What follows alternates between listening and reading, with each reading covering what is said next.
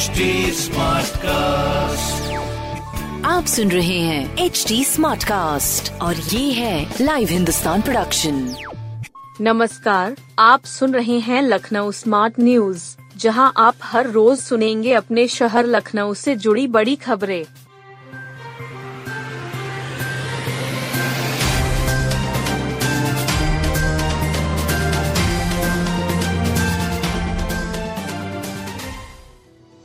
बिना चोट लगे हो रहा फ्रैक्चर, बेढंगी जीवन शैली और खान पान जिम्मेदार।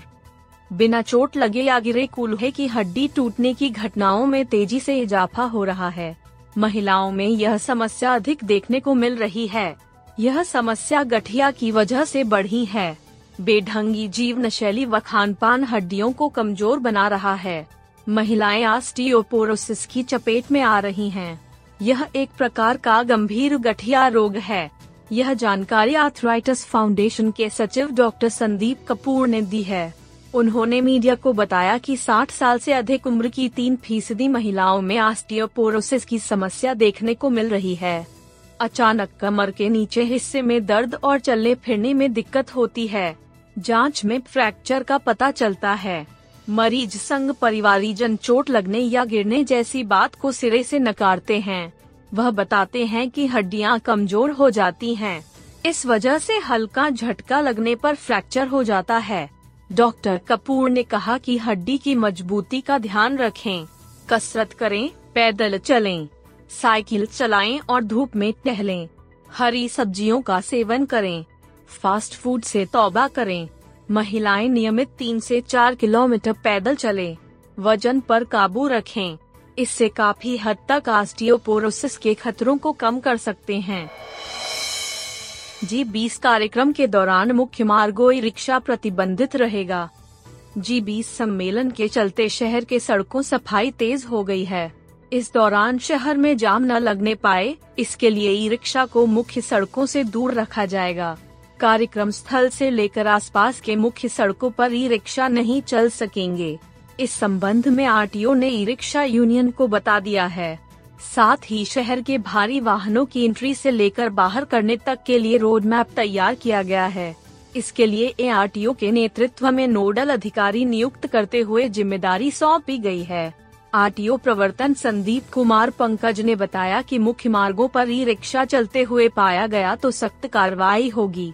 कार्यक्रम स्थल वृंदावन से लेकर शहीद पथ के किनारे, तेलीबाग, इंदिरा गांधी प्रतिष्ठान के आसपास ई रिक्शा को प्रतिबंधित किया गया है। तुलसीदास जी के जयकारों के बीच निकली सनातन यात्रा। कानपुर रोड स्थित LDA कॉलोनी के रामलीला मैदान में रही चल रही है। कथा के चौथे दिन गोस्वामी तुलसीदास जी के जयकारों के बीच भक्तों ने सनातनी शोभा यात्रा निकली। यात्रा में बड़ी संख्या में लोग शामिल हुए।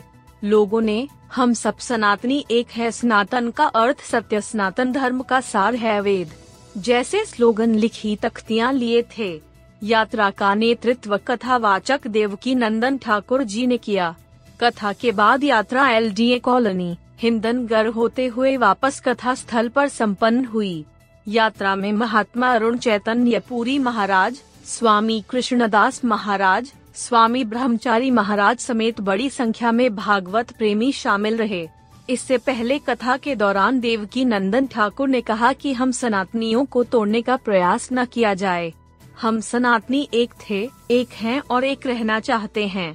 भगवान की कथाएं ग्रंथ तोड़ने का नहीं, जोड़ने का कार्य करती है। इस अवसर पर भाजपा नेत्री अपर्णा यादव, सुमित्रानंद महाराज ने व्यासपीठ से आशीर्वाद लिया। लखनऊ से दिल्ली साधारण बस का सफर 132 रुपये महंगा। यात्रियों को रोडवेज बस से लेकर ऑटो, टेम्पो और टैक्सी से सफर करना महंगा पड़ेगा। शासन ने हर तरह के पब्लिक ट्रांसपोर्ट का किराया बढ़ा दिया है। इनमें रोडवेज बस का 25 पैसा प्रति किलोमीटर किराया बढ़ाया है। इसके अलावा ऑटो रिक्शा का पहले 1 किलोमीटर तक के लिए 3.85 पैसा और टेम्पो का पहले 1 किलोमीटर तक के लिए 3.76 पैसा किराया बढ़ा है। बढ़े हुए किराए की गणना करने के बाद रोडवेज बस से 100 किलोमीटर तक सफर करने पर 25 रुपये देने होंगे। थ्री व्हीलर ऑटो से पहले 1 किलोमीटर तक के लिए 10.24 रुपये, टेम्पो विक्रम के लिए 1 किलोमीटर न्यूनतम सफर करने पर 10.58 रुपये देना होगा।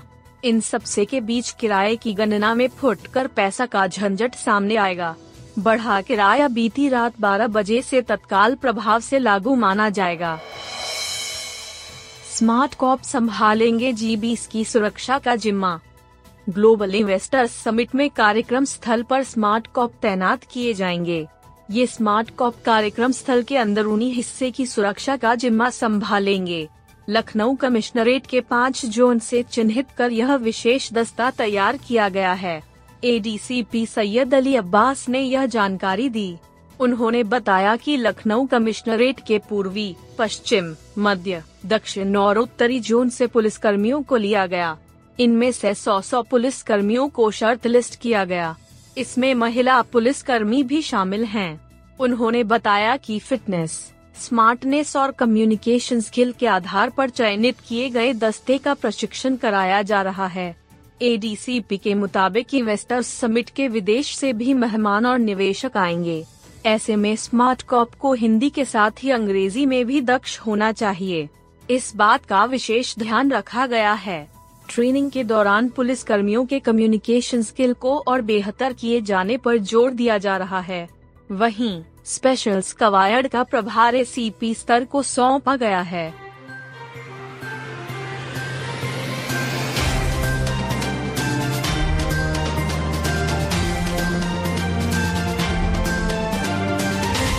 आप सुन रहे थे लखनऊ स्मार्ट न्यूज, जो कि लाइव हिंदुस्तान की प्रस्तुति है।